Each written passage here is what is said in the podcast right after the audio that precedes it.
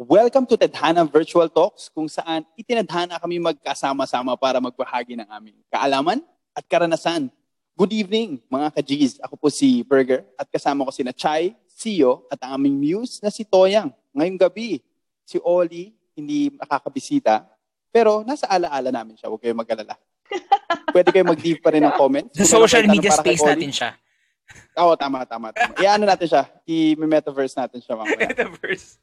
Natawa ko Ngayong gabi. naalaala. With the, with the announcement alaala of Facebook siya. to change its name to Meta and Mark Zuckerberg sharing about the metaverse, we thought the social network was an appropriate pick sa aming usapang pelikula this week. Tatalakayin namin ang mga layers ng pelikula at ilalagay namin ang aming mga sarili sa posisyon nila. Daanan rin nat- dadaanan rin natin ng pahapyaw ang meta at ang metaverse. Spoiler alert, we'll be discussing potential spoilers ahead. Watch at your own discretion. Simulan na natin, guys. Unang tanong natin. The movie tells the story of how one vision can change the course of history forever. How was Facebook how has Facebook affected your lives? O sige, Ah. ako na. Feeling ko, ah, Ikaw ako kasi feeling ko sa ating lima, kasama si Oli, ako yung pinakaunang nagka-Facebook. So, based on the history. Talaga? Nagka, I think nagka-Facebook ako mga around sa- 2006 ata. Noon. Maaga, mga 7 eh. So, yun talagang pinakasimula pa. Uwe, aga Oo, nga. maaga ako nagkaroon. So, hindi ko di-disclose dito kung sino nag-introduce sa akin nun. So, it's a, it's a secret. So, pero, nung nagkaroon ako sa kanya, I mean, it's, for me, right now, it's it's a tool for communication. It's a tool for ano, entertainment. It's everything else eh. And it helps us for for our everyday. Kaya, I'll just say the positives. Yun lang yung positives na masabi ko right now. Yun eh. I mean, it it has, you could buy things, may marketplace siya, you could stream, you could we could do this oh we could live stream we could do our businesses we could chat we could uh, we could watch news and uh, I'm just scratching the surface yung favorite kong word yan eh. kung ano yung mga kung ano yung nabibigay sa atin I mean positively so Walang negative. mamaya na yun Okay, positive. mamaya na yun mamaya na yun mamaya na yun okay. Yan. So, para sa akin din, ano, positive Mm. sa tingin ko. Oh, si Simon, tatanungin mo si Simon? May, may question sige, ka ba kay Simon? Mamaya, mamaya ano yung follow-up ko. Sa akin, yun nga, ang nagustuhan ko lang din kay Facebook. Hindi ko na maalala kailan ako nag-join. Pero yun nga, ang natutuwa ako kasi nakakapag-reconnect kami ng mga dati kong family na hindi ko na mahanap sa Malaysia, yung mga tito ko, yung sa father side ko kasi Malaysian Chinese siya. So, it lets you, i, nakakapag-reconnect ka sa ibang mga tao. Tsaka sa inyo, ayan, nagagawa nga natin to, tulad ng sinabi ni Simon. So, doon, yun ang positive side sa akin ni Facebook. Ako sa Kahit akin, I na couldn't say, I couldn't, Mm. sorry. Go, go. I couldn't say na ano, meron siyang malaking in, impact sa akin. Siguro the most positive thing na nagawa ng Facebook sa akin is this one, itong um, itong podcast. Ay- hindi talaga ako active sa Facebook. Siguro nung kabataan ko, oo, parang may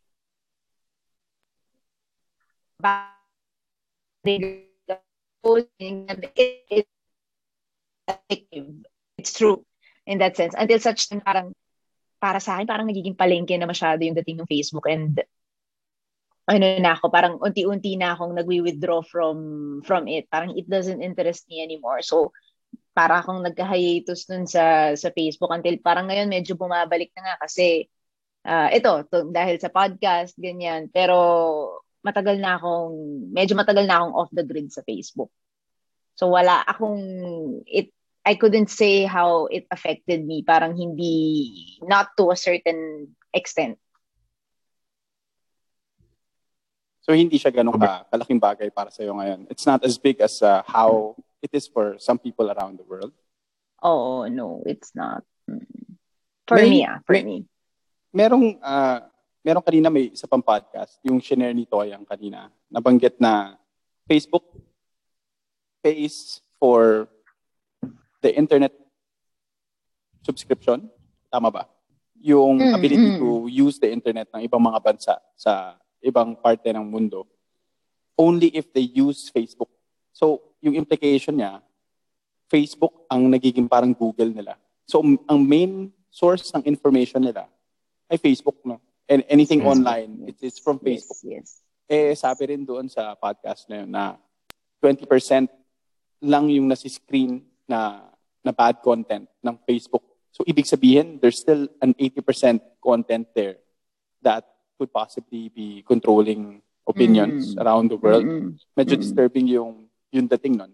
So I guess for us, uh, medyo lucky tayo no sa side natin na meron tayong sarili nating paraan para i-screen yung information. At the same time, uh, other websites are readily ava- available to us. Eh, hindi natin kailangan na hindi block siya, hindi siya block sa sa bansa natin. Sa akin yung effect sa akin ng Facebook. Uh, it started out the same way uh, with you guys na yung Friendster muna, di ba? Nag-start MySpace, tapos Friendster. MySpace, Friendster. Mm, tapos uh, Facebook. Facebook initially was a way to connect pareho din kay Chai. To connect with people I haven't seen uh, for a long time. Pero same lang din with Toyang naman. Uh, it, it doesn't have that big of an impact uh, on me. Kasi ang ginagawa ko lang sa kanya, nag, nag, nag-aaral lang ako ng mga tao kung ano yung mga ginagawa nila at uh, I, I try to pick up lessons from things that they do and I try to I see it as history eh, para sa akin. Para siyang pages ng history na tipong ito yung naganap sa, sa buhay ng taong ito. No matter, it doesn't matter. Hindi ka naman whether- stalker niyan. Medyo lang. Medyo lang. Medyo lang. Meron ako pagka, pagka-stalker, ano eh, pagka-stalker issue. Kasi, Hindi, hindi ko nagamit yung Facebook. Hindi, si Virgin, hindi ko nagamit yung Facebook. Sa totoo lang. Pero ginamit ko siya pang stock.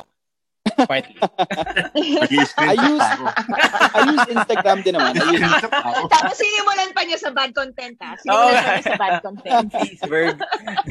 Please. ginagamit ko siya pang stalk, totoo. Pero not not in the not in the creepy, maniakis way naman. That, that, Hindi stalk, hindi stalk na ano, dun sa tipong parang tinan mo yung last na- ano part ng movie ah. Tinan mo yung last part ng movie nung si Ah, uh, Ah. I'll call him ano, ah, Mark. Si Mark. Si Mark si Mark na lang. O yan si ano. oh, Mark. Mark. Maring Mark. ex niya. First ano niya, tayo. refresh refresh niya yung picture ng yung Ah. profile ng ano niya eh. so, So, Albright. di ba? I mean, pag nakita mo yung scene na yun. i-accept siya eh. Nakita- Inad niya, di ba? Uh, Oh, ah, In-add niya. Ah. doon sa, doon niya scene yun. na yun, ano yun eh, kahit yung ganong scene lang, short lang siya, very powerful pag nakita mo eh. Tapos Super pag relate mo powerful, siya oh. sa ano. Kasi doon pa Mm. lang, he, he created Facebook for for girls, for women eh. Di ba?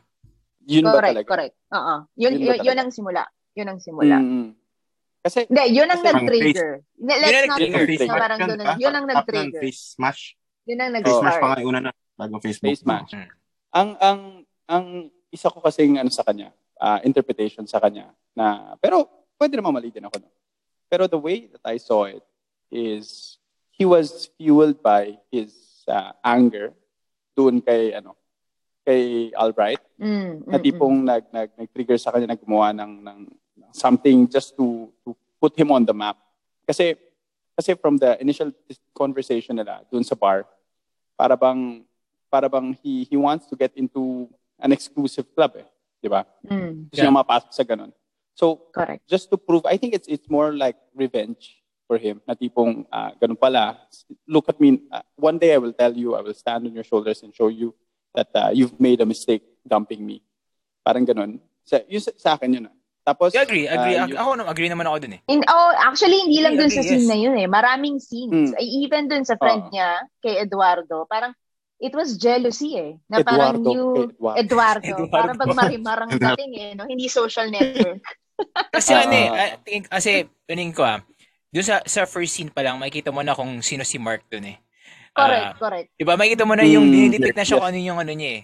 Para, Actually, pag the siya movie, mabilis, makikita mo siya eh. pag nagkasalita siya para siyang computer eh. Diba? Para siyang Mm. nagkasalita ng codes. Robotic siya. nagsalita siya isang sentence, ano siya, parang ginagawa niya na sobrang bilis. Pero I think may Pero- maling ginawa si Mark doon. Gumawa siya ng vlog doon sa, ano ba yun? Girlfriend niya ba yan? Si Erica? Nung lasing siya? Ex niya. oh. Ex. Ex Oh. niya. Ex na niya nung time na ginawa niya. parang gumawa siya ng habang ginagawa niya. yun. Ewan ko lang. Pero he was, sa akin, ako kasi, na, na He was hurt I- eh. And parang it was his outlet. Oh, totoo. Totoo. I, I think he went a bit too far. Uh, dun sa pagsusulat dun sa sa cup size, saka dun sa pati yung quip quip niya tungkol dun sa family sa family name. Parang wow. Mm. Ah, ah, ah, ah. Oh, Toys, Mm. may hinuhuli ka dyan. Tapos na tayo sa Halloween special na. ano, la- lamok, lamok. May lumilipad na lamok, hinuhuli ko. Kala ko may mga Lalalala mo. orbs na lumulutang. Tangin na, huli na. Sayang. Kung sa Halloween special yan, mas, ah, mas solid yan. Pero, yung, yung, ah, pagkatotoo niya kasi, I, I admire how, how real he was. Ah, kung, kung gaano siya ka, ka-prangka. Pero maybe for some, ah, sobra.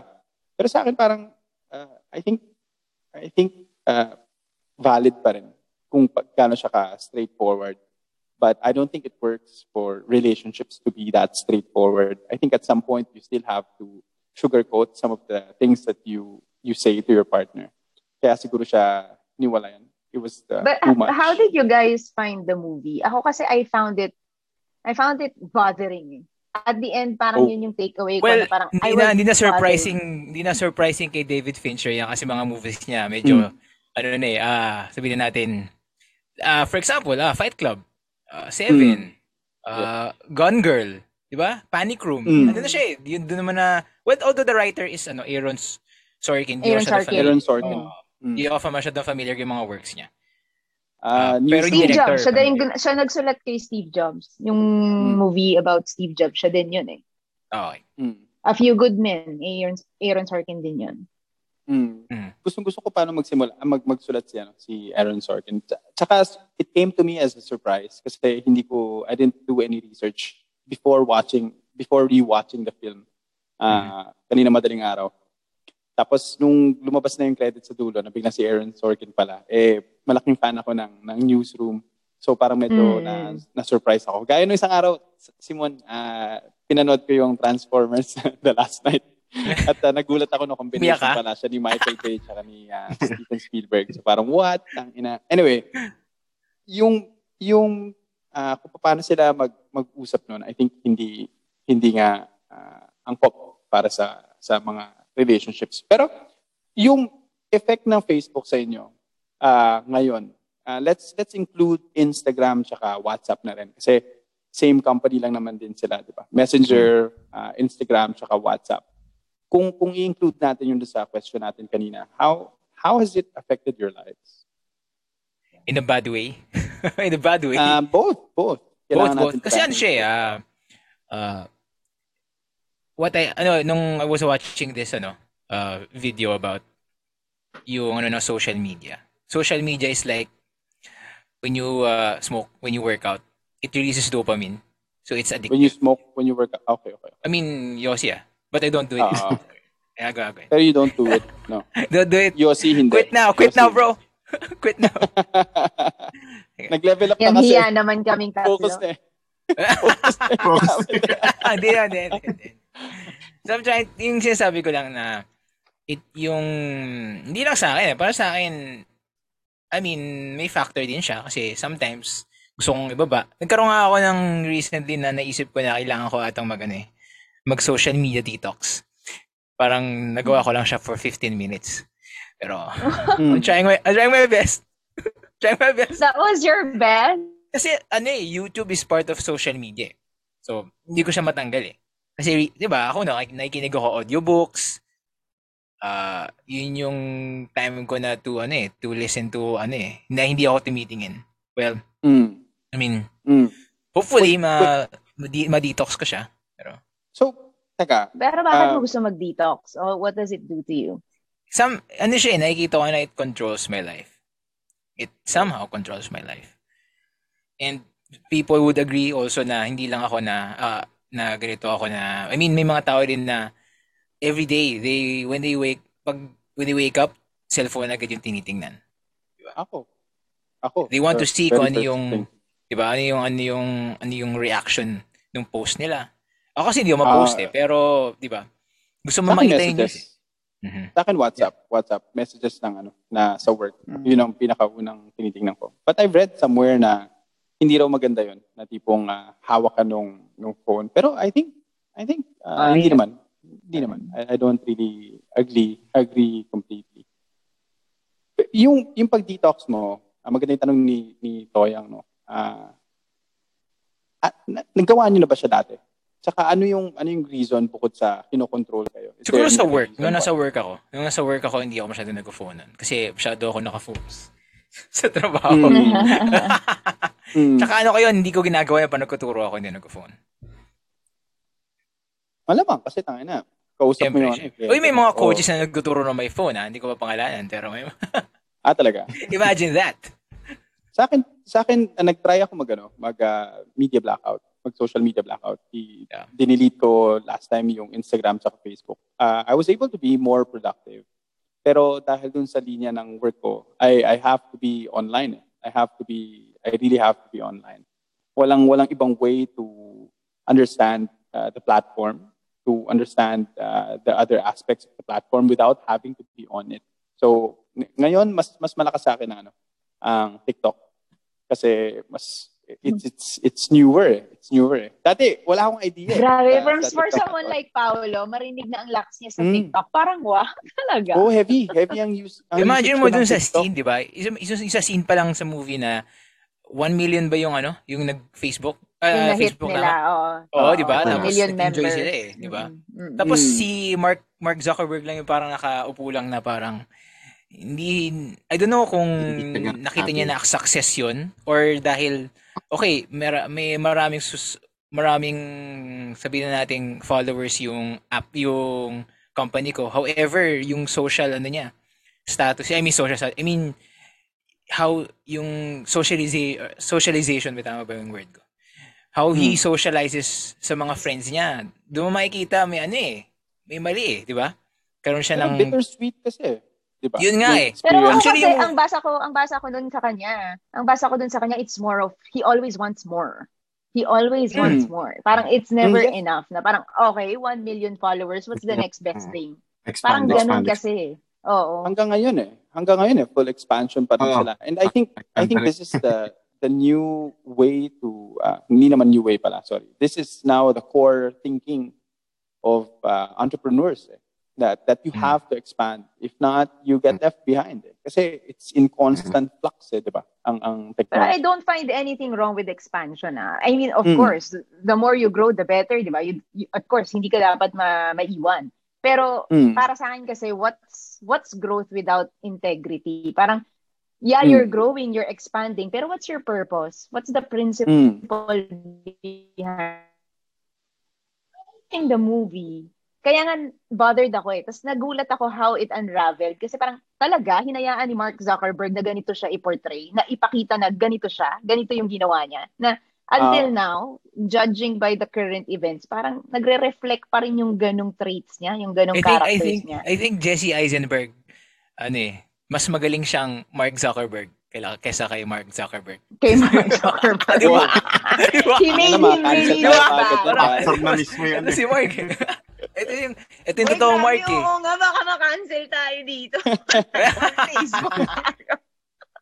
May may may nabasa ako um, from Business Insider na the movie is is pure fiction. Pure fiction siya. Tapos um, what led to the writing of the book kasi based siya sa sa book. Sa book. oo. Ah, Accidental ang- ang- bill. ah, ang ang ang nag-push daw dun sa writer ng book na yon ay si Eduardo Sapin to to get Mm. revenge. So gusto niyang i-paint si Mark Zuckerberg in a in a bad light na talaga. bad way. Oo. Oo, nag, na- nag ano siya eh. ma- malala. Nag, nag-intern siya sa New York. Nag-Spider-Man siya eh. Di ba? Wag mo rin yan.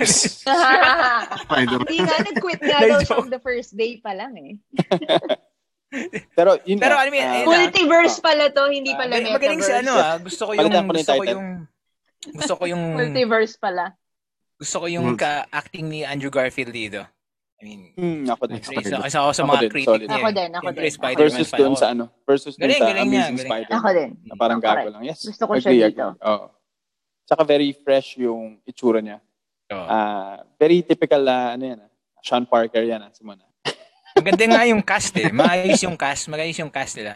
Lalo Yes, na yung twins. Pag tinanong, pag na-check mo yung itsura ng Oo. twins dito sa dun sa totoo, kumukha niya si Mm. kumukha niya yung ano, kumukha kamukha talaga. Oo. Tama ka na si Army, Ar- Army Hammer. Typical ano, typical white ano, rich white guy na nag-aral sa Harvard. Yung boses na ka, parang wala ko nakakairita o ano. Ako gusto ko, gusto ko yung boses. Gusto ko yung boses nila. Parang Pero may nung- nakasapak na ano eh. Naka-deep throat eh. Parang yung si, yung sa The Incredibles, yung nanay, kung paano siya Si Par? magsalita. She, she, ano, ano pangalan? Ano pangalan? Sa Incredibles. Basta yung Elizabeth nanay, Parr nanay yun? sa Incredibles. Hindi ko maalala din. eh. Basta ganun din siya magsalita. Eh. Medyo weird. Anyway, yung ah, una kong panood doon sa The Social Network, as in years ago when it came out, hindi ko alam na si si, si Mia. Akala ko, akala ko talaga dalawang tao sila. Kasi Eh, ganun kaganda yung pagkaka-execute nila dun sa sa effect ng kambal. So it was it was an amazing revelation sa akin. Impressive. Hindi, isang tao lang yun. Oo, isang tao nga lang. Si ano, si Elastic May Girl kaso pala. ngayon yung artista na yun eh. Bakit? Si Army? Oh, for Oh. ano, um, harassment. Fuck. Wala na, tangin hindi ko na siya gusto. Tangin na. Parang si Kevin Spacey. Puta. Oh, executive producer si Kevin Spacey. Yun Ng nga eh. Kaya nga eh. Mm. Kaya nga eh. Kaya nga na, nababatrip lang ako. Kasi sa House of Cards, super ah, fan din ako ng Ah, House of yes. Cards. Tapos biglang na nag, lumabas yung balita sa kanya. Anyway, hindi na natin i- i-discuss yun, yung kalungkutan na naganap. Okay. A recurring theme in the movie is exclusivity, no? where some people are left out of something they help build or conceptualize. And those that don't seem like they belong are allowed in despite their past. What do you think was Mark's motivation for his determination to belong to something so exclusive? Go, Oli. Ah, try natin i-ask ulit. Ah, Sorry, ah, masyado mahaba yung tanong. Um, Go, Layman's Oli. term, layman's term. Go, Oli. Meron Oli. Pero itong ano eh. Kasi mapap- Ito yung question and answer eh. Okay, go. paulit-ulit doon sa sa pelikula kasi na na pinapakita kung gaano siya ka jealous kay kay ah, Eduardo Sapin. Eduardo. Nakapasok siya sa Phoenix. Tapos um, yung yung website niya gusto niya for ah, Ivy League schools lang. Tapos Yeah. yung ah, mostly doon sa sa pagkaingit niya. eh. Tsaka doon sa gusto niya rin sumali mismo sa sa Phoenix. So, ano sa tingin niyo yung motivation? Anong anong nagtutulak sa kanya doon sa sa pagkagusto? Does is it because he wants to just belong or is it because he wants to prove to the world that he's not a nobody? Ano, ah, I, I think, uh, mo, kasi doon mo nakikita sa first part pa lang eh. Di ba yung communication niya sa girlfriend niya? May ano eh. Sa ex niya may ano talaga. May parang May barrier. something's lacking eh. So, Mm. when he made Facebook, that's my opinion ah, na he want to he wanted to improve the communication. 'Di ba nung ginawa niya sa vlog niya, 'di ba? At then, Mm. he related yung I mean pati yung bra size niya, sinabi niya. 'Di ba? Tapos Yeah, yeah. dun, dun, nag, dun niya na ginawa yung kasi hindi siya marunong hindi siya marunong He doesn't know how to communicate. talk. To Hmm, hindi siya marunong kapag-communicate. Mm. Di ba, relate niya ngayon yung mga babae sa farm animals? Ah. Ah. No, even with his friend eh. Parang ang scattered ng thoughts niya lagi. Yeah. Laging medyo disoriented, tapos laging iba yung sagot or mala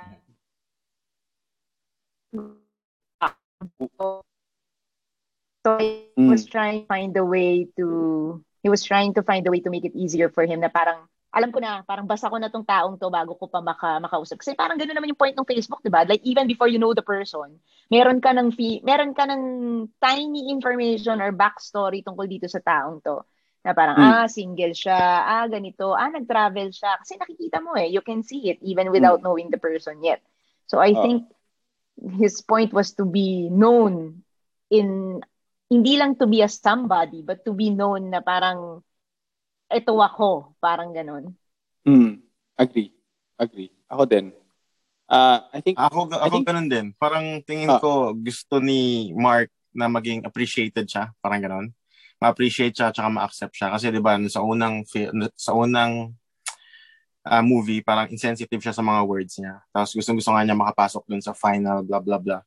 So, dahil nerd siya at then meron siyang gustong patunayan, gusto niya ma-feel na appreciated siya at accepted siya doon sa ano Which hanggang sa dulo, pinush niya talaga. Hanggang sa naging successful yung Facebook. Mm. Mm. Gusto ko yung paggamit ni, ni, ni Chai dun sa nerd. nerd community. Nerd. May may Mm, similarities nga sa ano eh, sa dun sa character na na ginawa dun sa film kay Mark, kay Steve Jobs at kay Bill Gates. Kung paano sila, hindi naman sorry ah, for lack of a better term, kung paano sila managasa ng mga tao. Hindi naman to the point that ipon talaga sirain nila buhay ng mga tao, pero Sorry, excuse me. the the focus that they have on their objective means that wala talagang ibang tao uh, pwedeng maka maka ah, discourage sa kanila sa kung anong ginagawa nila. Kahit na kailangan pang sabihin sa kanila ng ganito kadirekta. Uh, gagawin pa rin nila. Kasi si Bill Mm. Gates on, from from all the documentaries and uh, the articles that I've read about him, uh, may pagka-harsh siya. eh. Same with Steve Jobs, na especially sa sa meeting room, na nandudurog siya ng mga tao, especially na ideas na, na walang sense.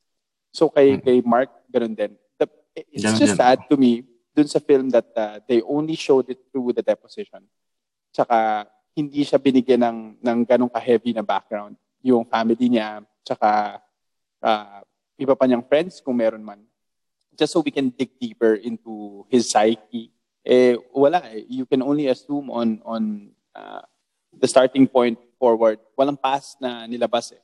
Which is still impressive kasi kahit wala nun, na nakagawa pa rin tayo ng mga conclusion natin about his personality. Yun yung sa tingin Yeah. ko. I mean, Based on, I would- oh, sige, I would like to add also yung doon mo makikita yung ah, I don't know if you know the term na ano uh, Silicon Valley, yung parang culture ng Hmm. mga ano mga Ah, sabihin na natin mga tech. oh, mga tech, startups. na pag when they do such things na ganito, yung mind nila eh. May mga, for example, may mga project sila. Uh, may specific project, for example, doing apps. May kita mo meron silang culture na they follow such things na hindi sila pwedeng, ano yun, hindi sila pwedeng magulo. They Ah. just give ideas. When they're wired in, Mm. ganun. Mm, you're wired. Oh, exactly. sila. Mm, mm, mm. Hindi ko nga ano eh, hindi, hindi nga ako makarelate ah, masyado. Ah, kaunti lang. Pero I don't think I can go for a 36-hour ah, marathon ng pagko-code lang. Or ah, pag, well, nagawa ko na work o ganun. Pero in- not to the point na hindi ako pwedeng guluhin. Na naka-headphones lang ako at nagko-code lang non-stop. So I think the focus that uh, these programmers have uh, is intense. I'm not sure if it's uh, it was accurately depicted doon sa film. Pero kung uh, may bahid ng katotohanan ngayon, medyo intense, medyo intense na ganun yung kanilang ano, ganun yung kanilang ugali. Mm. Based dun sa ano, based on all that transpired in the movie alone, ha. Doon lang sa movie, ah, hindi tayo lalabas sa tunay na Mm. buhay ni Mark Zuckerberg. Despite what the real story might have been outside the film, do you think ownership of the idea belongs to the Winklevi? Ah, yun yung ginamit niyang term, hindi Winklevosses. Winklevi or Zuckerberg? Magandang version of Fickle Mind.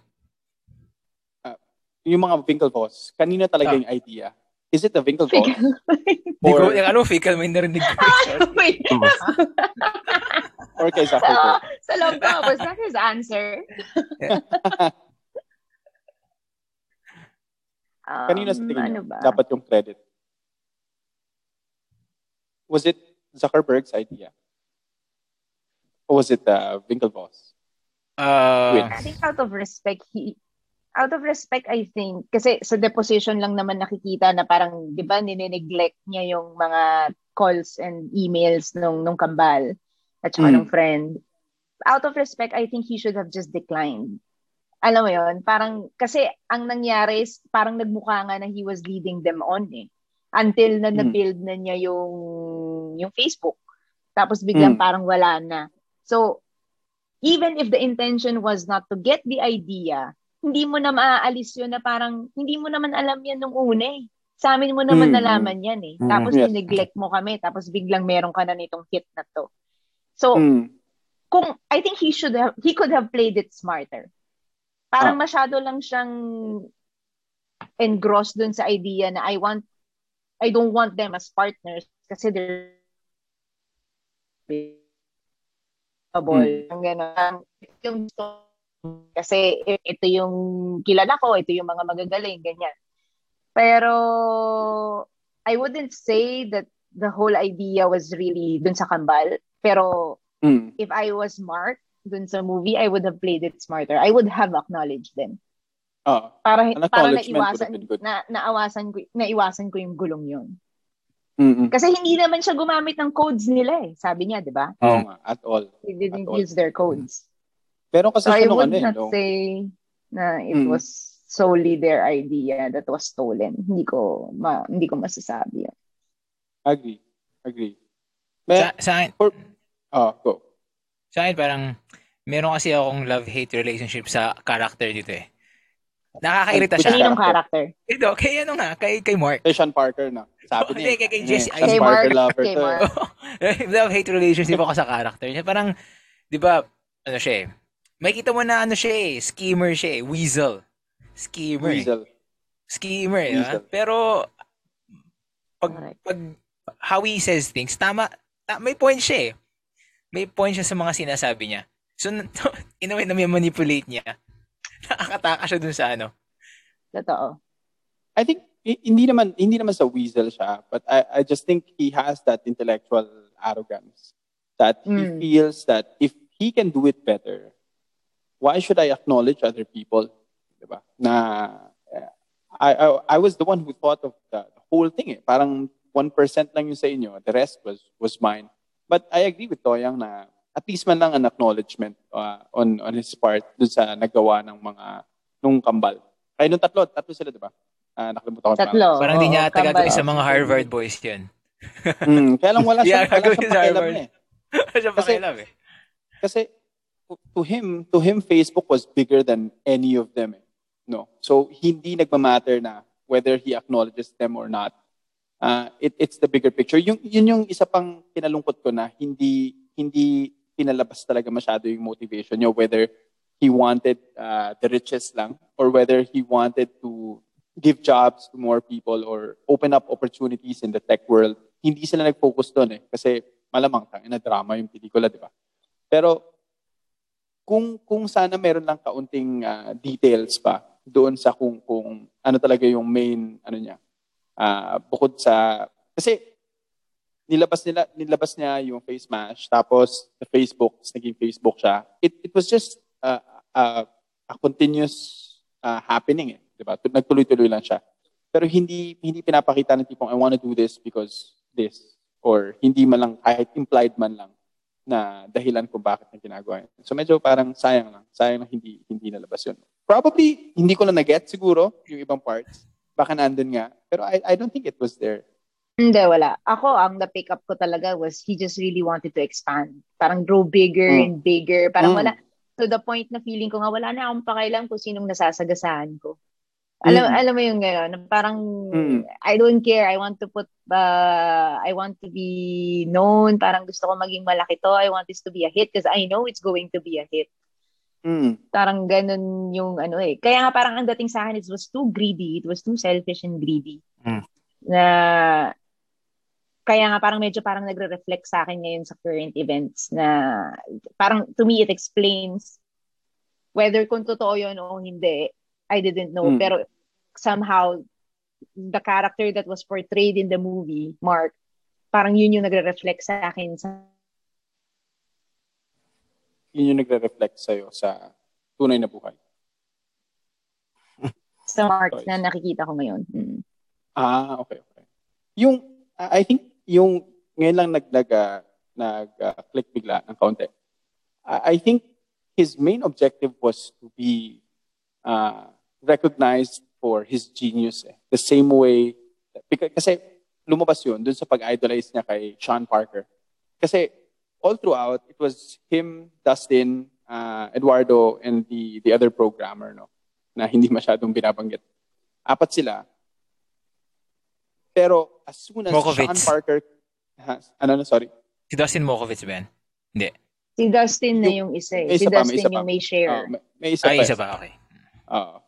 so, nung pumasok si Sean Parker, biglang sinunod niya lahat ba? So, it means that uh, parang yun yung he see he looks up to the person. Maybe because he wants to attain the same uh, achievement that uh, Sean Parker was able to achieve.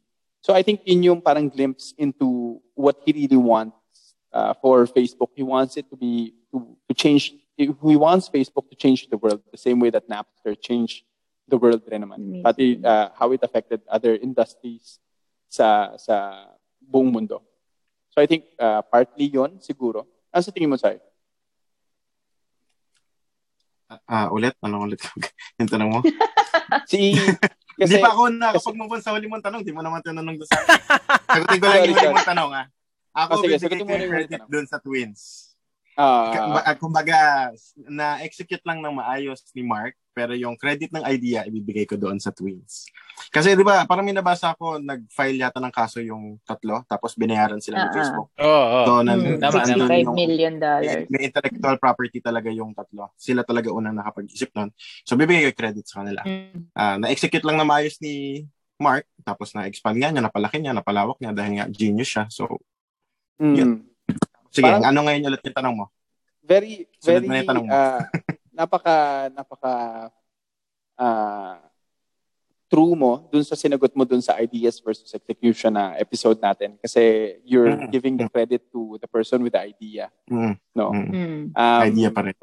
Oh, sa, sa, sa inyo rin ganun din lahat ah. medyo ah, you you stayed true to ah, your response dun sa idea versus execution natin si Toys kasi ah, combination siya di ba last time Unless, Mm. unless So, mali yung sinagot ko doon.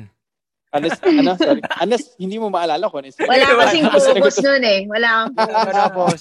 wala pa hindi pa nag-exist yung focus. Hindi ko naman sinasagot sa- yung tanong mo eh. mo. So, magtakas sagutin mo, tayo. sagutin mo, dali.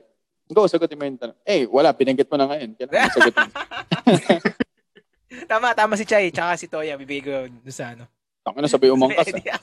Dugas nito ah. Hindi, let's say, let's say for Kaya example, bas ng taon. let's say for example, Simon, uh, you had an idea for that workout app, no? Uh, sabi mo, okay, this is my concept. Uh, lahat ng tao pa pwede sila mag-login dito sa app na to. Tapos gagawin natin siyang parang Grab na you can also do other things, purchase um, apparel, you can also purchase workout equipment. Uh, at the same time, you can also book uh, several uh, trainers with their own profiles within the app itself.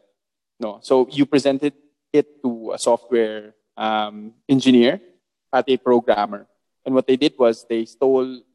Hindi na, oh tama, yun na lang, yun, yun na yung pinaka-term eh. They stole your whole concept and they built it, they executed everything. Kahit, kasi ikaw wala ka naman alam sa codes, di ba? Sa kung paano ah, mag-build Lawsuit, ng, lawsuit yung lawsuit, pare. Lawsuit. So that means so Lawyer that up. means dapat sa'yo. Sa'yo yung recognition. Siyempre, no yung question. idea. No question. Okay, okay. So hindi so so hindi tama si si si Toyang sa kasi ano si, si Sai for you. Tama ba? Ang nabalimbing ang puta. Bayabas nga ng taon yan. Pero hindi, I, I, to some extent, there must be some recognition uh, with the twins uh, Mm, or to the mm. person who came up with the idea. Meron pa rin naman Mm. talaga dapat.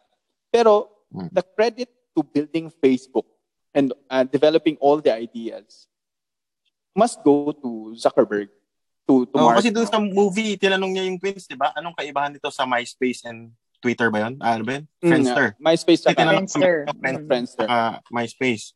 So, anong kaibahan Mm. nito? Tapos, yan, binanggit ng twins hanggang sa nagkaroon siya ng ano, additional Exclusivity. na... Exclusivity Oo, yung difference. Oo, so parang Harvard gano'n. So, naisip niya. Kaso hindi Kasi niya kinredit niya. May specific target market kasi Ah, ah, yung Harvard, Yung- which is yung Connect U ba yun? Yung, yung parang Connect gusto U ng lang nila. harvard.edu. Pero kasi kung papansinin niyo, Harvard Connect. karamihan ng businesses ngayon, Connect. um, ang, ang tawag nga, may, may term na ginagamit, uh, may narinig ako na ginamit dito ng mga trabaho ko. Hindi na siya, ano eh, hindi na siya uh, build your own business. It's more copy and paste na siya. They take inspiration from other businesses and they build it as their own idea, which I think the credit uh, still goes to them um, as long as they recognize tipong we we built this company based on the idea that this is uh, what can be done. Pero kung mapapansin nyo dun sa, sorry ah, tatalon ako ng mabilis lang sa, sa, sa metaverse.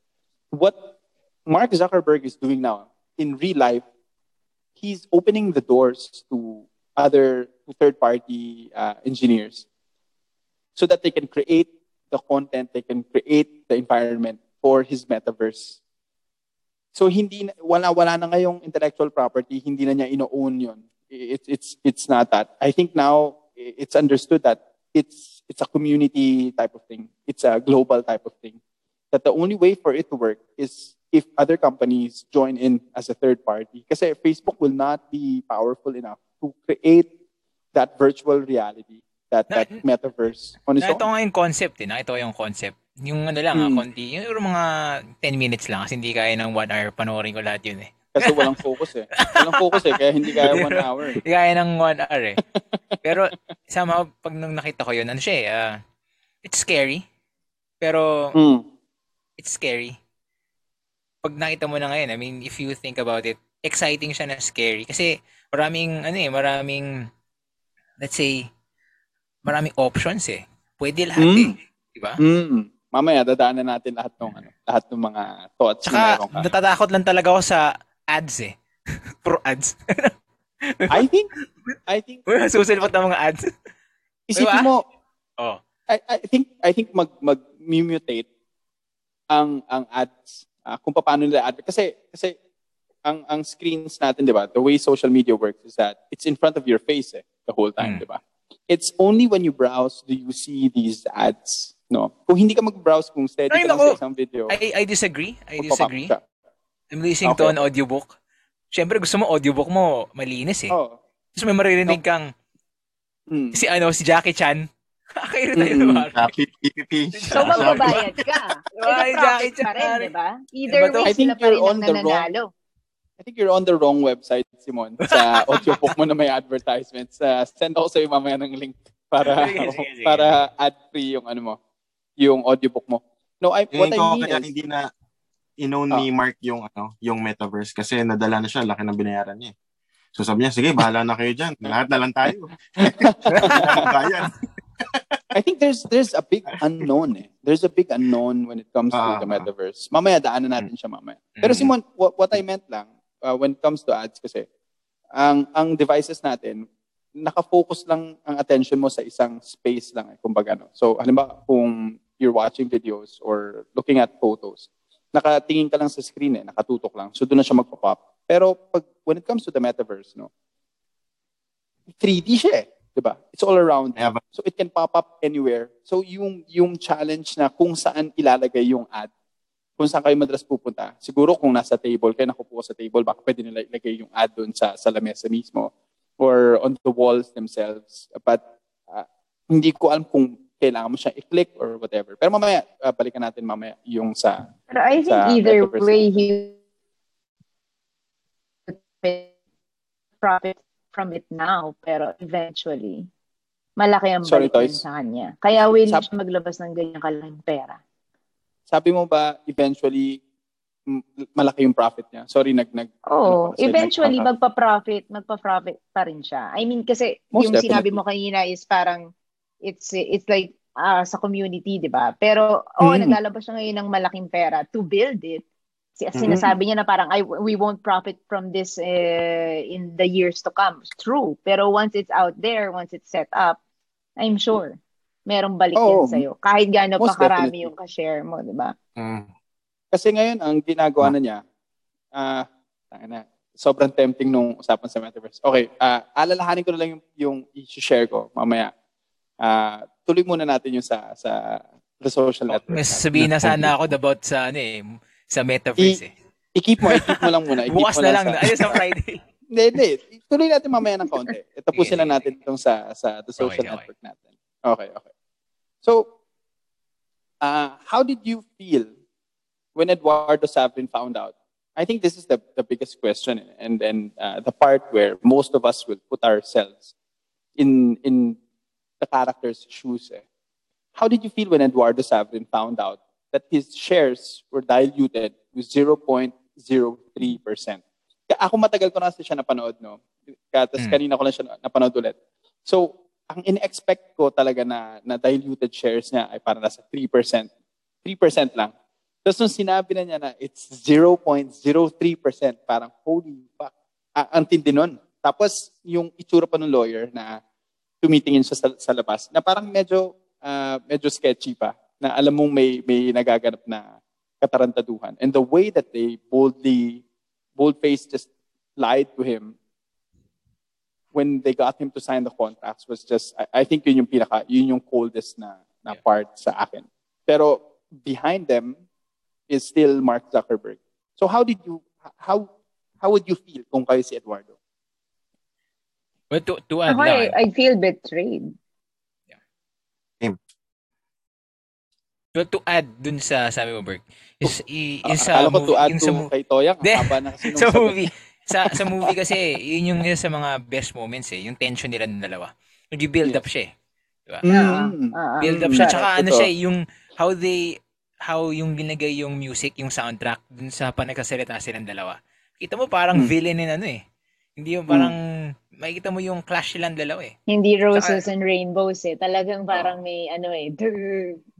Doon, doon ako natawa, natawa talaga ako dun sa ano eh, yung sa sabi niya na ano siya ng animal cruelty kasi Mm, force cannibalism cannibalism yung chicken niya. So, yun. Super ang bad trip yun. Sobrang natawa ako dun. Ah, Sobrang sobrang haba ng tawa ko nung nung una ko napanood na pinapakain ng chicken, yung chicken niya. Super laugh trip 'yun, grabe. Tapos ang galing nga nung nung performance 'di ba ni ah ni Andrew Garfield. Andrew na, Garfield. Galing, galing. Ma-feel mo na parang hindi niya talaga sinasadya eh. Tapos yung Mm. sumisigaw Correct, pa correct, talaga siya. correct. Di po, it's, alam mo yun?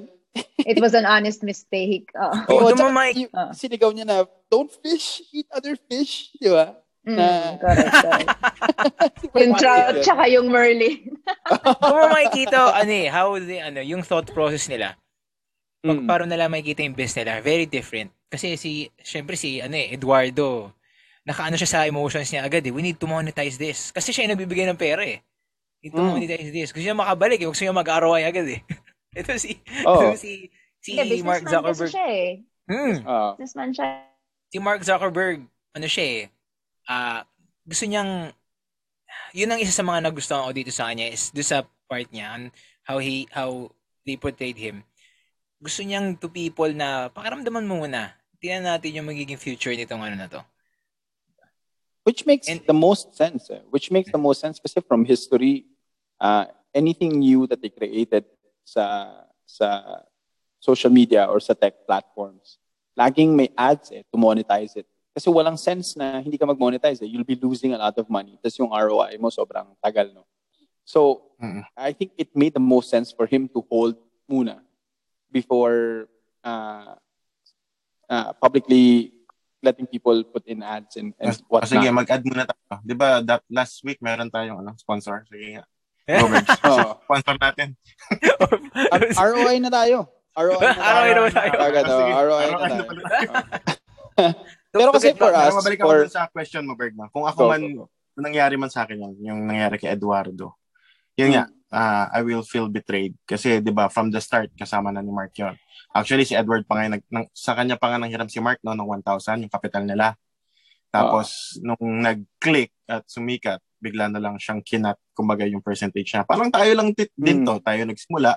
Tapos, Ah. sumikat tayo sa Facebook, tapos biglang sasabihin niya sa akin, Chai, ah, cut na so, sa 0.02 yung ano mo, share mo. So, di ba, ang sakit Mm. nun? Oh, So, yun Oh. lang. ah, parang feeling ko ay yun, betrayal. Yan. Sa akin naman, Tapos sabi I mean, nga, sa, kasabi Ayun. nga dun sa dulo, I'm your only friend, parang ganon. Tapos Oo. siya yung kasama una na nagkaroon lang siya ng kakilala. Nakilala niya lang si Sean Parker tsaka yung ibang mga ah, big companies. Bigla na niyang kinat si Edward. So, yan. Tsaka siya Hmm, naman ang nag-appoint sa kanya as CFO eh. Mm, CFO. Mm. Ask for it. Sorry, Toys. Pakiulit. He never asked for it. In-appoint siya, di ba? Out of the blue. Ah, Parang Ah, biglang may- nag-usap sila tapos in-appoint siya. Parang, kasi I think, Bigay ng algorithm, di ba? Simula. oh, oh, Hiningan ng algorithm. mga algorithm, tapos sinulat Pero that niya, was for face mash eh. That was for face mash eh. Tap- Ah, for pero it, it led to it led to it led to, oo. Oh, Ah, another na algorithm that they used for Facebook. Oo. Diba? Tapos Oo. kung 1,000 na kapital, isipin mo, from 1,000 to billions, ano? Mm, From mm, mm. 1,000 dollars eh, to billions. I mean, sa akin kasi, I think ah, sa yung question mo, Berg, it, yung Mm. context na kasi na yun, parang ano yan eh, pang sabihin na natin Pinoy, hindi ko alam, kasi I mean, how they handle business sa US, Kasi 'di ba, ano siya eh, how they handle business sa US, kahit partner sila, kahit mag-best friend sila, kahit matagal Mm. sila nagsama, pag business, business pa rin. Capitalist yung yung mindset nila. So, oy, ayaw mo, Oh, may ginawa ka, hindi ka nag-perform sa ano ko. I'll take out your, your shares. Kahit sa, ano yan eh, sa business side ng basketball, may nangyayari ganyan eh. Diba? Pero hindi Pero naman ito- ganun eh. Sinet up, si, sinet up talaga siya eh. Mm. Kasi di ba Oh, parang ambush talaga. inano Mm. yun eh. talaga. Parang si, si Sean Parker pa nga nagsabi na, na parang after mong i-freeze yung account, parang tingin mo, Mm. parang we'll let it slide. Mm. Parang ganun. Mm. Doon doon doon makikita mo rin yung isa pang glimpse na talagang iniidolo ni Mark Zuckerberg dun sa as the character in the movie si Sean Parker. Kasi Mm. to to listen to what uh, the, the plan na gawin yon to his only friend. I think it was just plain cruel. Ako nung nung sinabi niya na 0.03%, sa akin full on rage yung na-feel ko uh, to the point na may may violent thoughts na umabot na ako sa violent thoughts na kung ako tangin na hindi lang ganun, hindi lang hindi na yung aambahan mo si, si Laptop. Sean Parker. Yung sinira yung laptop. riot. ha? Oh, tsaka Binasag yung laptop. Hindi lang yun. Buti nga sa kanya sa mesa tumama eh. Kung ako siguro Kasi- full on riot yun doon. Tapos dalawang security lang yung pipigil sa akin. Aputa. Tapos puro nerds yung laman ng room. Aputa. Oo. Masakre yung aabutin nun sa sa akin siguro. Hindi Pero naman. hindi tingin naman ko parang nag- pinagsisihan niya eh. Parang meron siyang Sa dulo, sa parang dulo. hint of regret. regret kasi Oo, parang yung sinabi end, niya na parang ang I think you were rough on him. Parang gano'n, di ba? Oo. Parang inaano niya yung blame kay Sean Parker pero feeling ko it, he Oo. was more of talking to himself na parang bakit ko ba ginawa yun? Parang how did Um, it come to that? Parang feeling ko, feeling ko lang ah, feeling ko lang. Uh, for me, I think I think um, he showed dun dun sa part na he showed that uh, he- Sean Parker was too rough on him, but it was still something necessary that uh, it, it was still something that needed to be done. Uh, I think meron siyang regret kaunti, pero minimal lang. Because he knew, kasi uh, perfect score nga siya, di ba, sa SAT. So, uh, tapos dun sa, sa, sa outside school, malakas pa rin yung performance ng, ng, ng, na pinapakita niya. So I think because he was smart enough to figure out that this was uh, something necessary, ba? but just to keep the, the company going. At uh, if I have to do this to someone who's been there from the very beginning, I will still do it for the better good of, of uh, this creation. Ano nga sila eh, ah, Angel tsaka yung Selfish, Devil. Si Mm. Devil si si Sean Parker. Tapos Devil si Eduardo. Pero dalawa sila eh. Di ba? Pagpunta kay Sean. Pareho silang devil. Devil Hindi, si si Eduardo. Eduardo. yung si Eduardo yung anghel. Siya yung ano eh, gusto niyang sa tuwid na daan eh. Mm. Sa tuwid na daan tayo. Gusto niya Oo. ganun eh. Pero hindi kasi Oo. hindi kasi nag-work eh, 'di ba? Mm. He's he's gone to several meetings, he's gone to several investors doon sa New York. Tapos nung tinanong siya ni Mark kung ah, and and where did that bring us? Wa- Wala pa rin eh. So alam mo yun, it, it Mm. made sense on a business perspective to follow Sean Parker's advice. Kasi nakakuha nga sila ng ng angel investment na 500 million, di ba? Yun, lang- yun lang ano, yun lang Just from siguro that. yung problem kay Sean Parker. Talagang ano siya eh. ah, Mm. Smokes crack. Parties hard. Mm. Di ba? Mm. Eh, may, Coke ano eh, may dilemma agad eh. May ano agad, malalaman mo Mm. na na pwedeng maging problem ng kumpanya eh. Pero tingnan nyo ha, kung i-compute natin, ewan ko kung meron sa inyo magaling sa math, no? Um, ang ang share nung, ano pangalan ng angel investor nila? Ah, wait lang ha. Tiel? Peter Tiel? Ah, yun, yun, okay, okay. Si Peter, no? So si Peter, ang ang kinontribute niya, ang ininvest nila doon sa sa Facebook initially ay 500 million dollars, no? Tapos ang ang shares niya lang 7%. 7% na yung shares niya. So kung ang ang investment lang ni Eduardo Savrin ay $19,000, it makes sense to just give him 0.03. eh. So it's more on an uh, an ethical level na tanong on his contribution. Kasi kung wala yung 19,000 na the company wouldn't be there at all. Pero then Mm. again, somebody else can argue na if it wasn't Eduardo Sabrin, it could have been somebody else still that could have invested 19,000. The question is whether somebody else would have invested in him as much as uh, Eduardo Sabrin would have to start the business. So, Pero kung yun nga din i-compute yung question eh. Kasi Mm. nandun na yung kambal. At may pera yung kambal. Di ba yun nga yung tanong ng lawyer? Hindi mo ba alam na Oh, Mm, Galing sila sa wealthy na family. Oo. Oh, yun. Ah, oo, parang bakit hindi ka hindi ka sa kanila kumuha ng investment? Parang yun yung yun yung tanong ng lawyer, 'di ba? So what, The- on that Mhm. point, on your point na kung hindi man si Eduardo, yeah, it could have been someone else. Totoo yun. oo. Kasi I think he would be smart enough to figure na, ah, pwede kong gamitin tong dalawang to. But the difference, the, the difference between Eduardo and the twins will be Zuckerberg's control, 'di ba? Correct. Kasi Correct. Oo. yung yung liberty niya to yung creative liber, liberty niya to create Facebook the way that he envisioned it truly. I think yun yung pinaka malaking difference. Kaya so nga, for ay, me- na nasasabi kong parang selfish eh. Parang medyo Oh, greedy ang sakit, talaga. ang sakit sa Greedy. chest, super sakit sa chest. nun eh. Greedy. Oo. For me, for me, I believe that uh, in the movie lang, ha, the based on this movie, uh, that Eduardo Sabrin uh, should have had, should have kept, they should have kept his uh, 34% na, na shares. Was it 34? 37? Basta kung, kung ano man yung share niya, I 30, think they should have 30. kept it uh, 30. at that.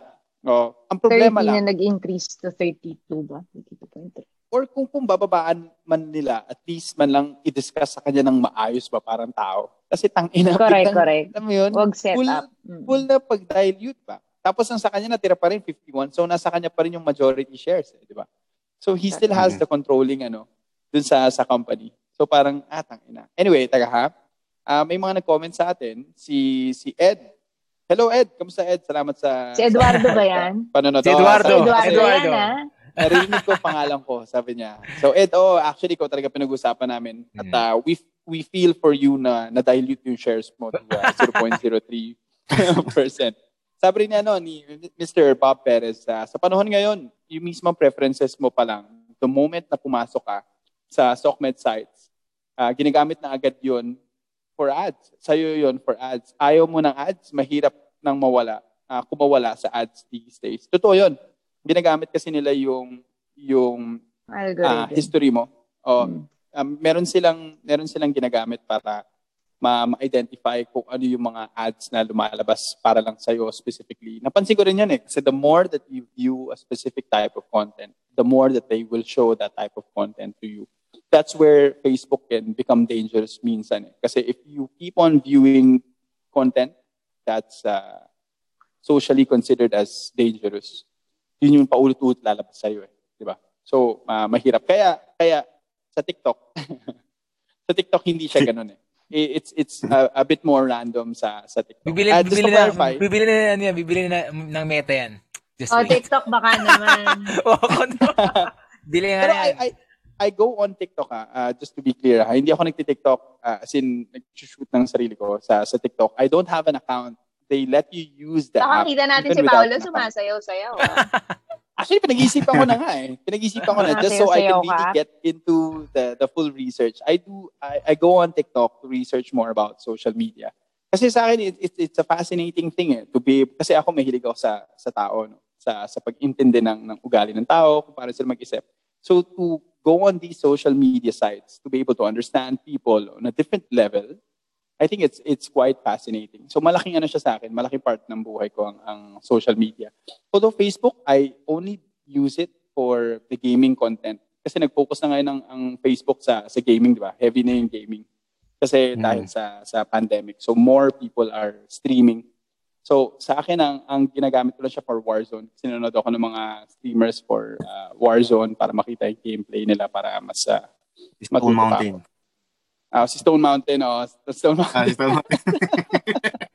Oo, yun. So, sa akin, ang, ang effect niya sa akin mainly just for for the games, tsaka yung mga videos ng mga uh, nire-racially discriminate na mga ah, lalaki sa sa US. Kasi pagka madaling araw nanonood ka, parang gusto mo manuntok ng tao. Medyo may, may, may ano sa kanya.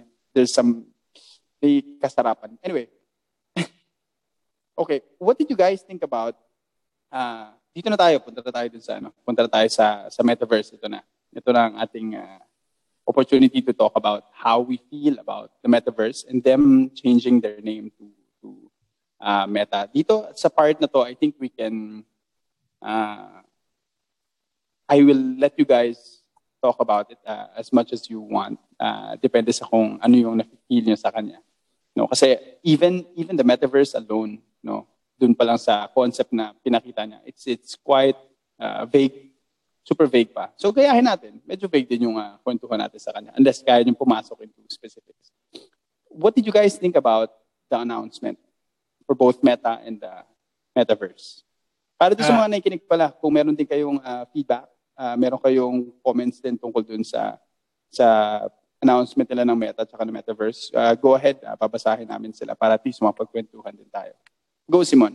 Doon, doon pa lang doon sa video ni ano, yung uh, nung nag explain si Mark Zuckerberg, nung sinuot niya na yung ano niya, virtual reality. What do you call this? Yung ano niya. Ah, ano maganda doon? What do you call that, Berg? VR. Ah, Ano ba yan? Hindi ko Anyway. rin alam. Nakita ko Oh, yung yun. parang ano siya eh, parang siyang Ready Player One. Ah, You know, Ready Step Player. One. So, mm. uh, andun na siya eh. Parang makikita mo na dun yung dun siya pupunta eh. Si- Kasi game gaming na isa sa mga nag-start niyan. So, of course, ano ba yung pinaka pagdating sa pagdating sa it's a multi-billion dollar ano industry. Of course, gaming nandiyan siya. So, Mm, totoo. communication also. Ah, Communication, sabay communication. Oh, Siyempre, so parang totoo yun. Kasama yung communication. Um, parang feeling ko mas magiging major pa nga ang, ang communication sa sa versus gaming. Kasi yung pandemic, we don't see this stopping anytime soon. Eh. It's just becoming the new normal. Pero yung new normal natin is uh, more digitized. Isang example na tong Tadhana Virtual Talk. Gaming, Na- gaming and communication kasi ano siya eh, partner kasi siya eh, 'di ba? Di communicate pag naglalaro ko eh, 'di ba? Ah, Yes, pero ang weird nun, na tipong, uh, it's, pa- paano ba? Kasi, kasi It parang feels weird now. mo na mismo. it feels weird na pag inisip mo siya. Not really, pero para kasing uh, the way that we communicate through Zoom, no, I just really just to talk uh, and see each other. Pero doon kasi you get to experience the person in their avatar and the, the rest of the surroundings. So isipin mo kung in-game ka nun, parang comms, parang normal comms na siya mangyayari sa kanya. Okay, hindi ko hindi ko ma-explain na maayos eh, pero i- hindi na siya combination ng games tsaka ng communications. So mainly magiging games na lang siya pagka pumasok sa metaverse Ah, okay. mga, mga laro. Tama. Mm. Mm. Mhm.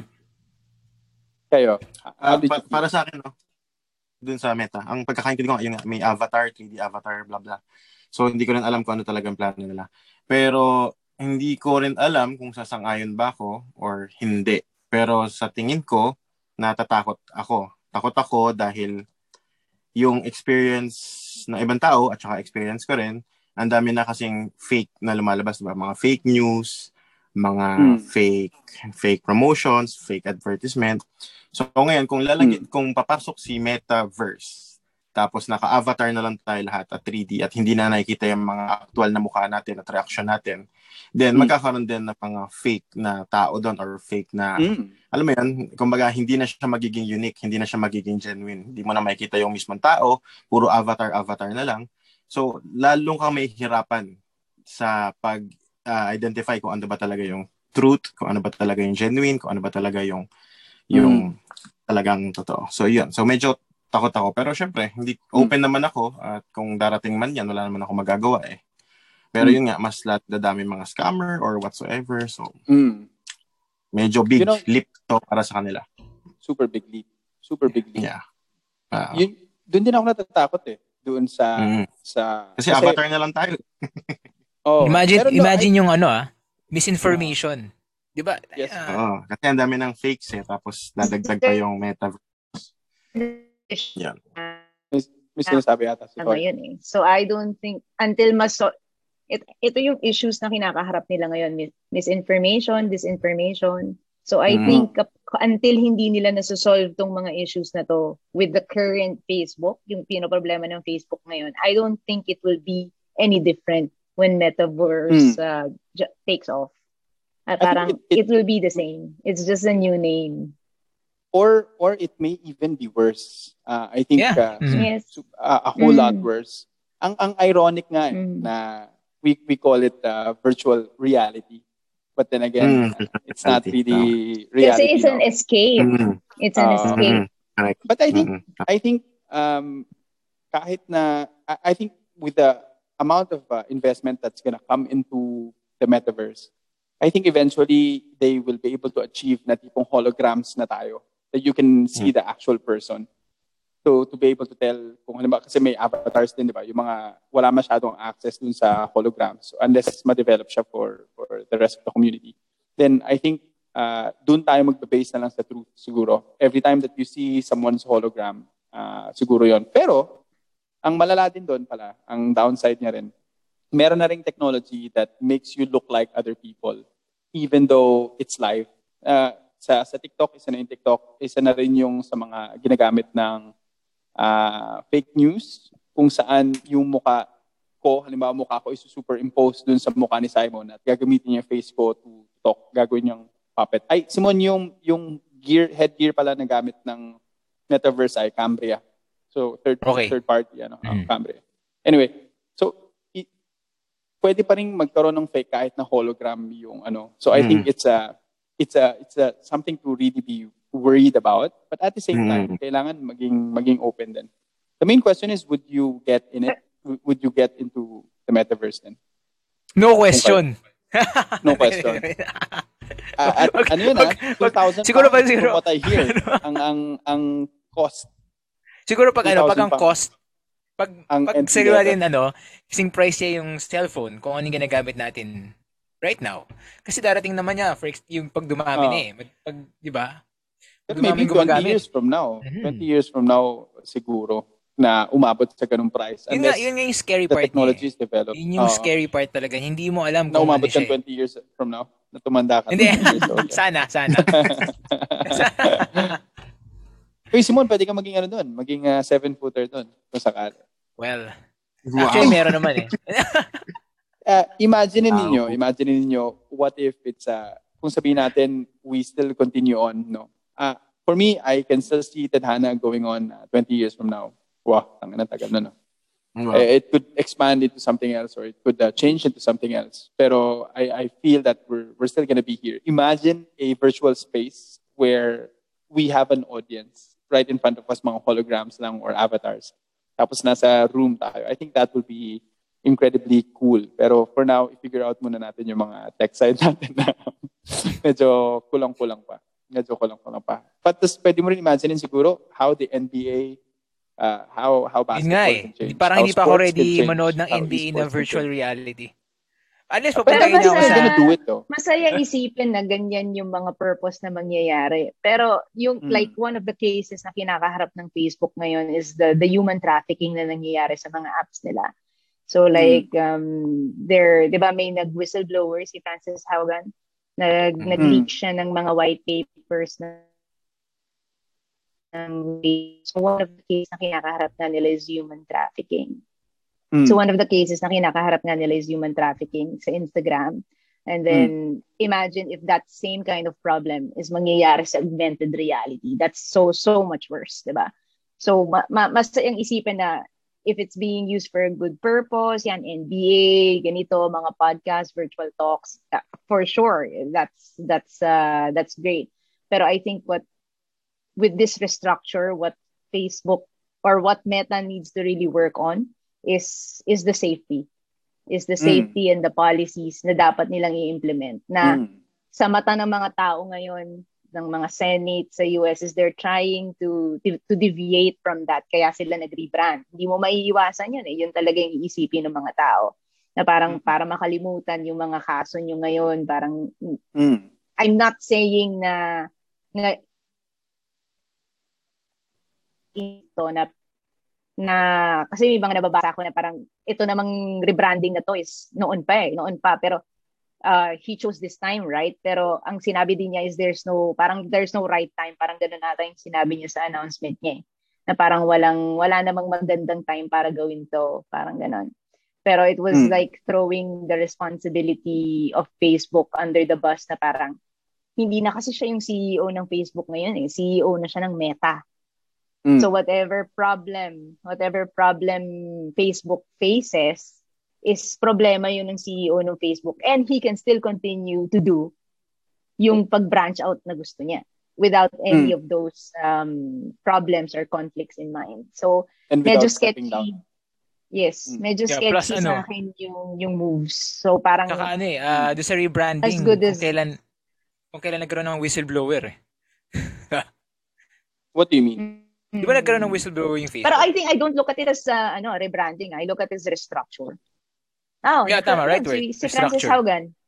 Mhm. Si Mm. Francis Haugan yung whistleblower. Sa akin, I see it as uh, as a rebrand. Kasi uh, ginawa na niyang ano eh, ginawa na niyang mother company ngayon bigla yung Meta. And uh, Facebook, uh, Instagram, WhatsApp, and Quest uh, will only be under it. And I think I think it's a solid move. Um, kasama na dun yung ano, kasama na dun yung diskarte para ma, ma-sweep under the bus yung under the rug, bus. Under the rug yung mga nagaganap sa sa Facebook and uh, to have a different face uh, responsible and accountable for whatever issues arise from Facebook. Pero I think it's a it's a solid move na gawin yung ganun. Pa, number one, para makapag-expand sila. At the same time, iba na kasi yung iba na kasi yung um, main objective nila. Hindi lang talaga mainly as a social media platform.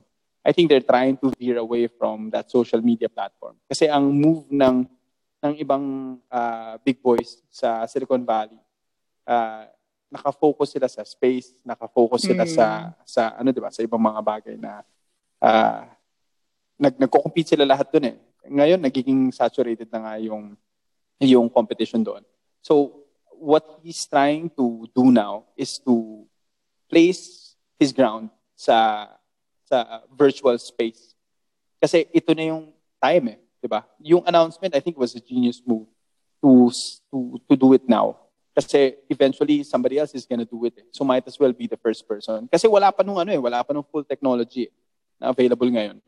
Ang ginawa niya lang, inopen up niya lang na this is from us. Kami nag nag uh, nag-create nun. It it may not be the intention, but that's uh, definitely what's happening. Kung ano yung magaganap ngayon na na ganun yung ma, ma-feel ng ng mga tao. Siya, siya yun, sila yung nagsimula. May target date na ba kailan nila i-introduce yung Wala. Meta? Wala. Wala. Wala pa, wala pa. Ano? Wala pa. Wala. Wala, wala yung, pa yung talaga meta dito, na. Yung metaverse, yung metaverse yung wala Yung pa. metaverse yung wala pa. Kasi years, meta. years and years from now pa yun. Oh, Mm. matagal pa, super tagal pa yun. Kasi, kasi ang, ang ngayon, ang, ang dominant pa rin ngayon, ah, phones eh, di ba? Phones and laptops, mga gadgets natin. It's gonna take some time for to be readily available to everyone, yung Cambria or whatever headsets gamitin. Kasi kahit nga Google Glass, di ba? Na ako, Hindi akala- rin nag-take ko off yung Google. Glass. Oo. eh. akala ko mare- mare-revolutionize na yung yung communications natin with uh, Google Glass. Pero biglang, Google. oh, ano nangyari? I was waiting for it to to just blow up eh. Eh, wala. So parang, okay, ba, ba't ganun? I think because majority of the people in the world only have access to the gadgets like what we have now, I think it's really gonna take uh, a long time. So, At saka mahal Yeah. din yung Google Glass noon eh. Not Oo. everyone can can buy one. mm, So hindi it was for a certain market only, hindi siya for the masses. Unlike kapag Saka- phone, 'di ba? Yes. Ta- Tsaka impractical siya eh. Isipin mo, ito yung gadget mo. Di ba? Parang, an- ano yun, men? Ah, di ba? You have to talk to an AI, tapos ah, saka siya maglalabas ng ah, heads-up display. Pero yun din yung isang theory ah. Kaya rin gusto Na- ni ni Mark Zuckerberg na mag-branch out to something else. That's why he wants the next big thing. Gusto niya umalis sa mobile phones kasi nga feeling niya ano siya eh boxed siya dun sa policies Mm. ng ng Apple, Ah. ng mga apps ng mga mobile phones ganito. So gusto Mm. niya makawala dun to do something else. Parang Mm. ayaw na yung dun sa mga siniset itong mga to. Mm, agree. Pero yun yung yun din ang kinakatakot ko sa kanya. Parang bakit you, you have everything has to have a set of restrictions. Parang kaya Mm. kaya ka nga nagsa-safeguard eh kasi you need to safeguard something. So para Mm. sa akin kasi ngayon aminado naman ng Facebook na nawawalan na sila ng touch dun sa sa younger generation eh. Kasi nga parang the Mm. younger generation, the thinking, the educated younger generation now finds Facebook parang low quality, parang trashy, Mm. Tama, trashy correct. content. So hindi nawawala na yung trust dun sa Correct. sa certain market na inaano nila, na ini-aim Mm. nila. That's why they're also trying to expand. Pero at the Mm. same time, I think hindi hindi siya, especially siya na CEO pa rin naman siya talaga ng bigger umbrella.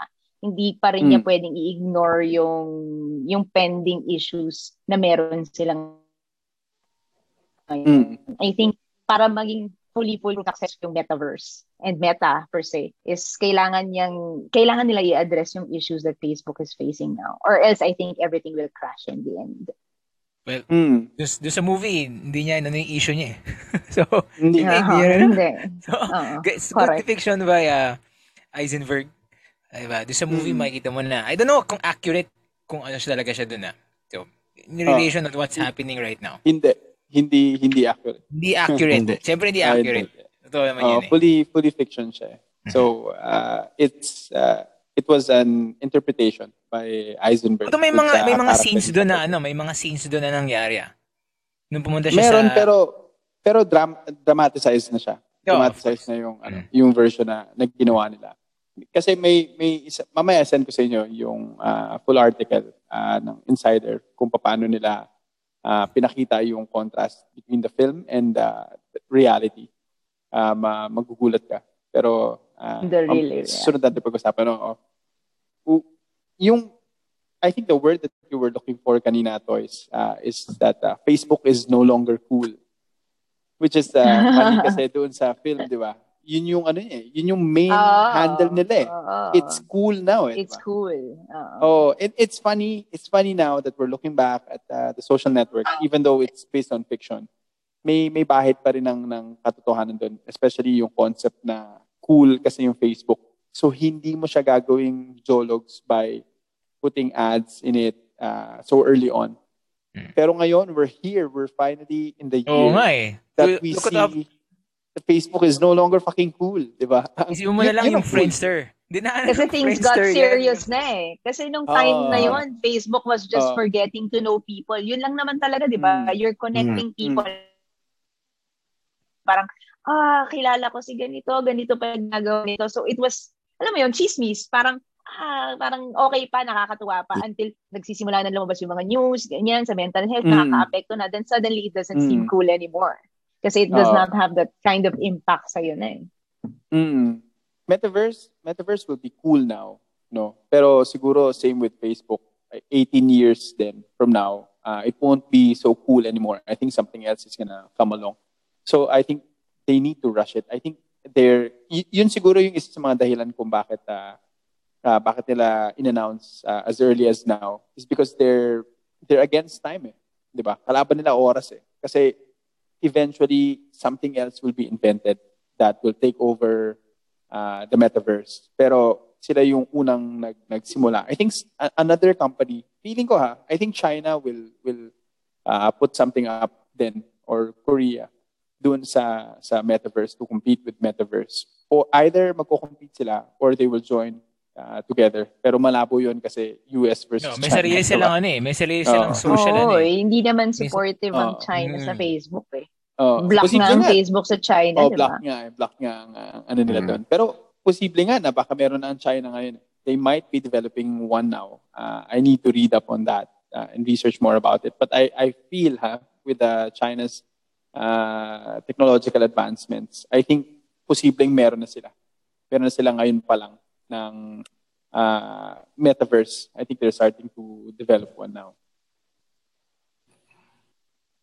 Yung yung uh, pinag-usapan natin kanina doon sa kay uh, Eduardo Savin, no. Um, I think hindi na siya magaganap ngayon ulit kasi wala nang completely naka-loose na si ano eh, si Zuckerberg doon sa gaya ng sinabi mo nga toys kanina no. So he's able now to expand into other things without any restrictions. No, wala na siyang masa. And I think it's still uh, I still believe that it's a good move kasi ngayon they're able to expand without uh, anyone stopping them. And I think that was his his purpose even dun sa sa pelikula kung iko- kung pwede lang natin i-compare no na sinimulan niya rin without thinking of uh, the repercussions masyado just to expand first and then worry about the the the, the shitstorm after you all agree hindi naman Uh, I think very ano siya. I can't call him bold eh. Hindi ko masabing ganun, I think. I can't also, hindi ko rin masabing careless, pero talagang medyo aggressive talaga siya na he doesn't care. Hmm. I mean, movie ah, na parang di ba may mga scenes, may mga scenes doon na parang sinasabi na ni Eduardo na parang I think we should stop or parang 'di ba even dun sa dun sa nakita niya ulit si Erica, tapos parang nilapitan niya, 'di ba? Tapos parang ang akala nga ni Eduardo is good, you apologize, pero hindi hindi niya yung ginawa. So parang wala siyang ano ba? I don't I can't Remorse. find the word. Eh. Remorse? Oh, no remorse. Oo, walang Mm. walang ganun. So, Oh. nakakata para sa akin nakakatakot yung mga taong ganun. Uh, because I think he still believes that uh, he did the right thing. Um, he just did it the wrong way. But he did the right thing na na i-push pa rin yung idea niya, gawin pa rin yung yung Facebook because he he believes that it's it's bigger than him nga.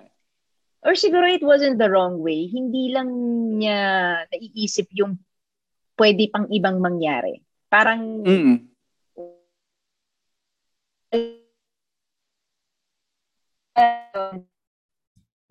See. Baga walang one, two, three, parang lahat lang is one. Itong isang direction lang. Hindi mo naiisip na, eh paano pag nangyari to? Anong gagawin natin? Pag ito yung nangyari, anong gagawin natin? Parang, Mm. yun, parang walang safety net. Parang ganon. Oh. Oh, I think I think hindi lang nila na na-cover masyado dun sa sa film or hindi na na-cover at all. Sayang, sayang din 'yun. Kasi kung kung sakali na na showcase nila na tipong merong safety net ang ano. Pero I think the, their main focus was between Savin and uh, Zuckerberg, not uh, really on the social network. Tsaka ano siya eh. Uh, origin story to niya to eh. no? Yung villain Ah, story niya. Origin story. origin, origin story Ah. niya to eh. But then it also natin? reveals a lot about the person din, diba? Mm, just uh, just with that uh, depiction. Sabi pala ni ano, sabi pala ni Mr. Bob Perez, ah yung takot na yan rin, yung panahon na takot yung mga magulang natin, yung panahon na nagsisimula pa lang ah, mag-boom yung mga computers for personal use. May excuse me, may term pa nga sila dati, cyber ah, cyberphobia dati. Ewan ko lang kung ginagamit pa yun ngayon. Tumatanda lang ah, siguro tayo. Kaya tayo takot. Ah, totoo. Ang Kinilibutan tao, ako pag may sinabi ni gusto gawin, Totoo yun mabuti o masama mangyayari yan. Tapos Totoo sabi yun, niya na nag-Google Moves lang si Facebook, pero tama rin yung sinabi niyo na saktong sakto yung timing sa mga hinaharap nilang kaso ngayon. Bigyan na ng badge yan. Bigyan ng badge yan. Bigyan natin ng ano Bigyan yan. ng Bigyan badge. ah. Bigyan ng badge Bob, yan. Bigyan ng bigyan badge yan. namin ng badge ah. Kaya lang, kaya lang, Bob, na kay Oli yung ano yung mga badge namin eh. I, pagka, broadcast with us ano, si, si Bigyan Oli, ah, abot namin yung badge. Thank you, thank you Bob. Thank you for ano, thank you for listening to us. Thank you, Bob. Okay. Kahit na, kahit na siguro. And Edu. And Edu. Oh, si Edu. Edu. Kailangan si Edu. Eduardo ba Oo. pa pangalan niya? Ed Lanusa. Nasa New oh. York siya. New York, nasa New York, Ed- Mm. Eduardo. Eduardo. Mm. Ah, talaga? Yes, Eduardo. Hindi, hindi ko alam yun. Intern siya sa New York or siya sa Hindi, doon siya nag-work. Spider-Man? Siya, oh, siya Spider-Man. Doon siya, doon siya, na, doon siya. Doon siya nakatira.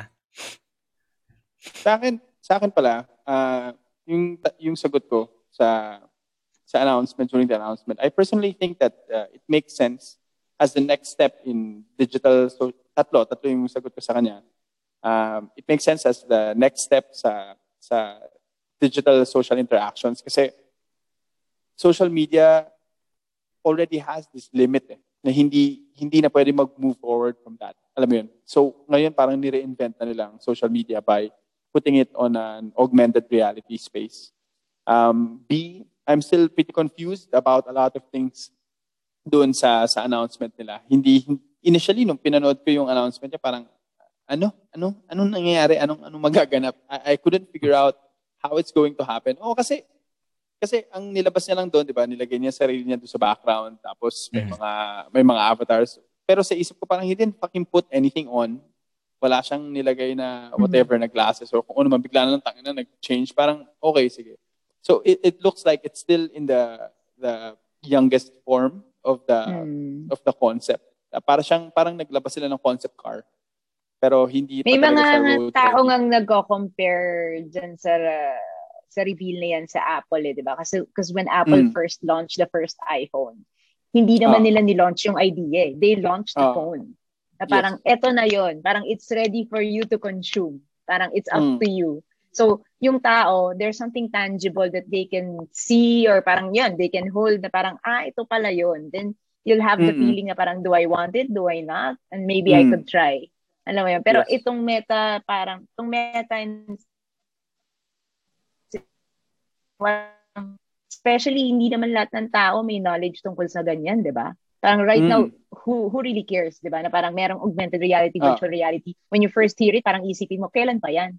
Parang Ah. andito pa ba ako pag nangyari 'yan? Pa, 'Di ba? Parang Mm. may ganun kang feeling na parang would you would you care? Parang siguro Mm. ngayon it's hype, pero baka later on mag ah, mag-wind down din 'yan. Hindi na Ah. hindi na Hindi, ganun kasi- yung interest. Kasi recently lang, Microsoft sumali na sa Metaverse Madness eh. Meron.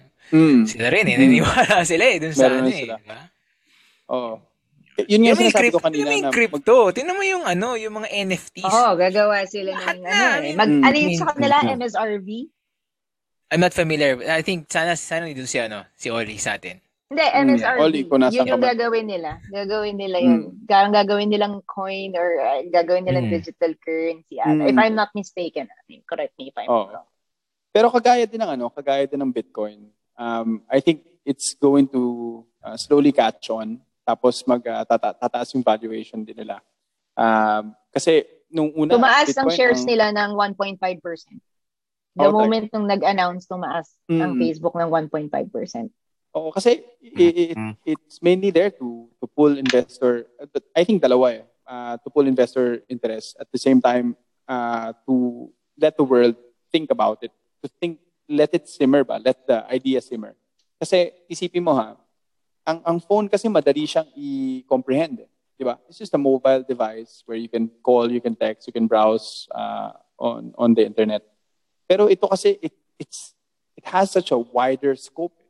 No, mas malawak siya. So pag binagsak mo lang siya, andyan yung invention, parang, ah, ano, paano, La- lalo pa, baka pa siyang confusing uh, than, than just uh, explaining the concept sa, sa simula.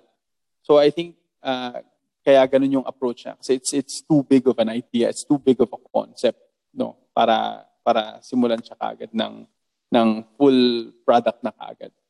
Pero ako lang naman yun. Um, number three ko, uh, if Meta succeeds in spearheading this revolution, I think it will open an infinite amount of doors. The only question is, um, how are, how ready are we to take it all in? Um, yun yung itatanong ko balik. Gaano ba kahanda yung, yung mga tao? Kasi, gaya nga na sabi ko, mobile devices, madali lang, ano yun, eh, madali lang lunukin eh. Kasi, bibili ka lang, tapos meron ka ng phone, di ba? Pero ito, you have to consider the, the privacy, you have to consider the safety, you have to consider um, what are the other things that you need. Kasi kung, kasi paano, paano yun? Naka, naka-cambria ka, tapos nakahiga ka lang sa kama, tapos inimagine mo lang siya. No, you have to interact, di ba? You have to move it. So there must be some other gadgets that you have to purchase uh, para ma- makapasok ka doon. So I think yung mga unang businesses na lalabas dyan will be uh, establishments na mag-o-offer ng lahat ng devices na yun. Tapos parang computer shop. Yun yung computer shop ng, ng future na pupunta ka doon sa shop so that you can experience that augmented reality. So I think uh, kung meron mang gusto mag-invest dyan, uh, sabihan nyo lang ako. sabihan nyo lang kami. Mag-usap tayo, ma. Magandang uh, business opportunity yan. Malaki-laking capital lang kailangan. Pero ano. Mm. So, tingin ko lang yung Oculus Rift ko. happen. So, tingin ko lang yung Ano? Oculus Rift ko. Pupunta Sige, ako, sige. Meron yung Oculus? sabi, sabi ni Bob eh. So, ako, uy, ito na naman ang pangalan Ah. nito. Sige. I'm aware that Ah. Oculus Rift papunta sa inyo, Berg.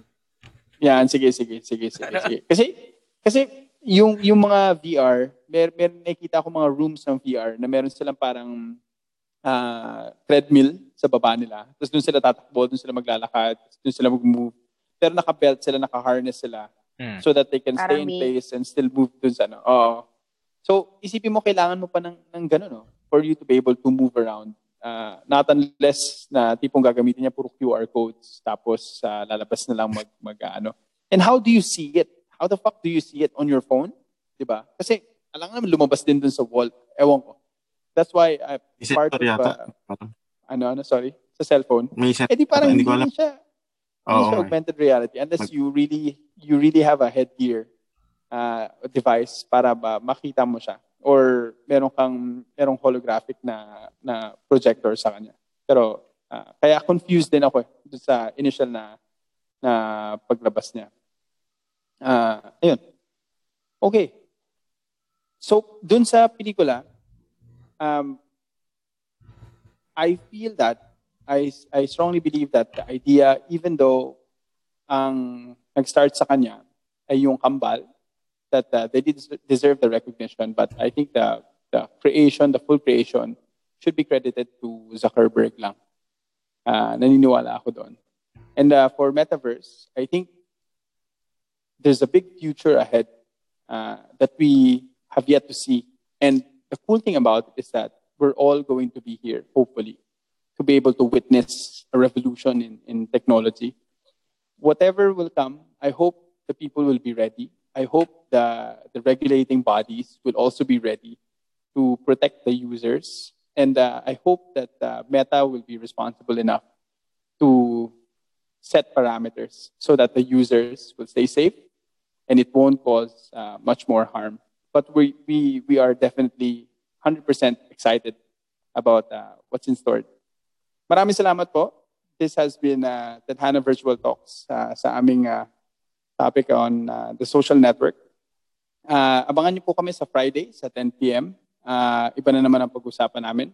Uh, keep yourself posted by going on our Facebook page uh, or following us on Instagram at Tadhana Virtual Talks.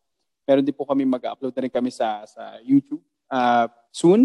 So kung gusto niyo panoorin yung full episode, uh, nandun din siya. Kung ayaw niyo pumunta ng Facebook lang. Maraming salamat po and uh, stay safe.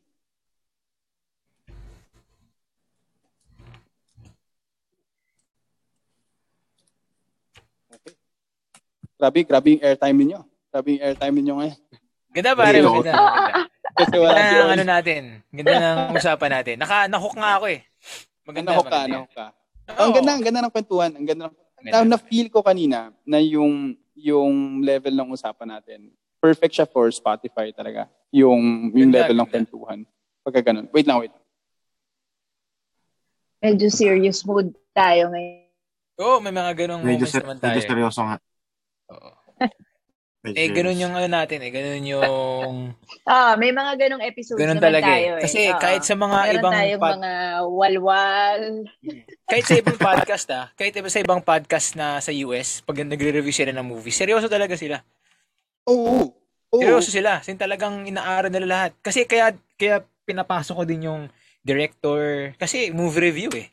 Kailangan Oo. movie review eh. So, pasok Oo. na pasok na pasok lahat.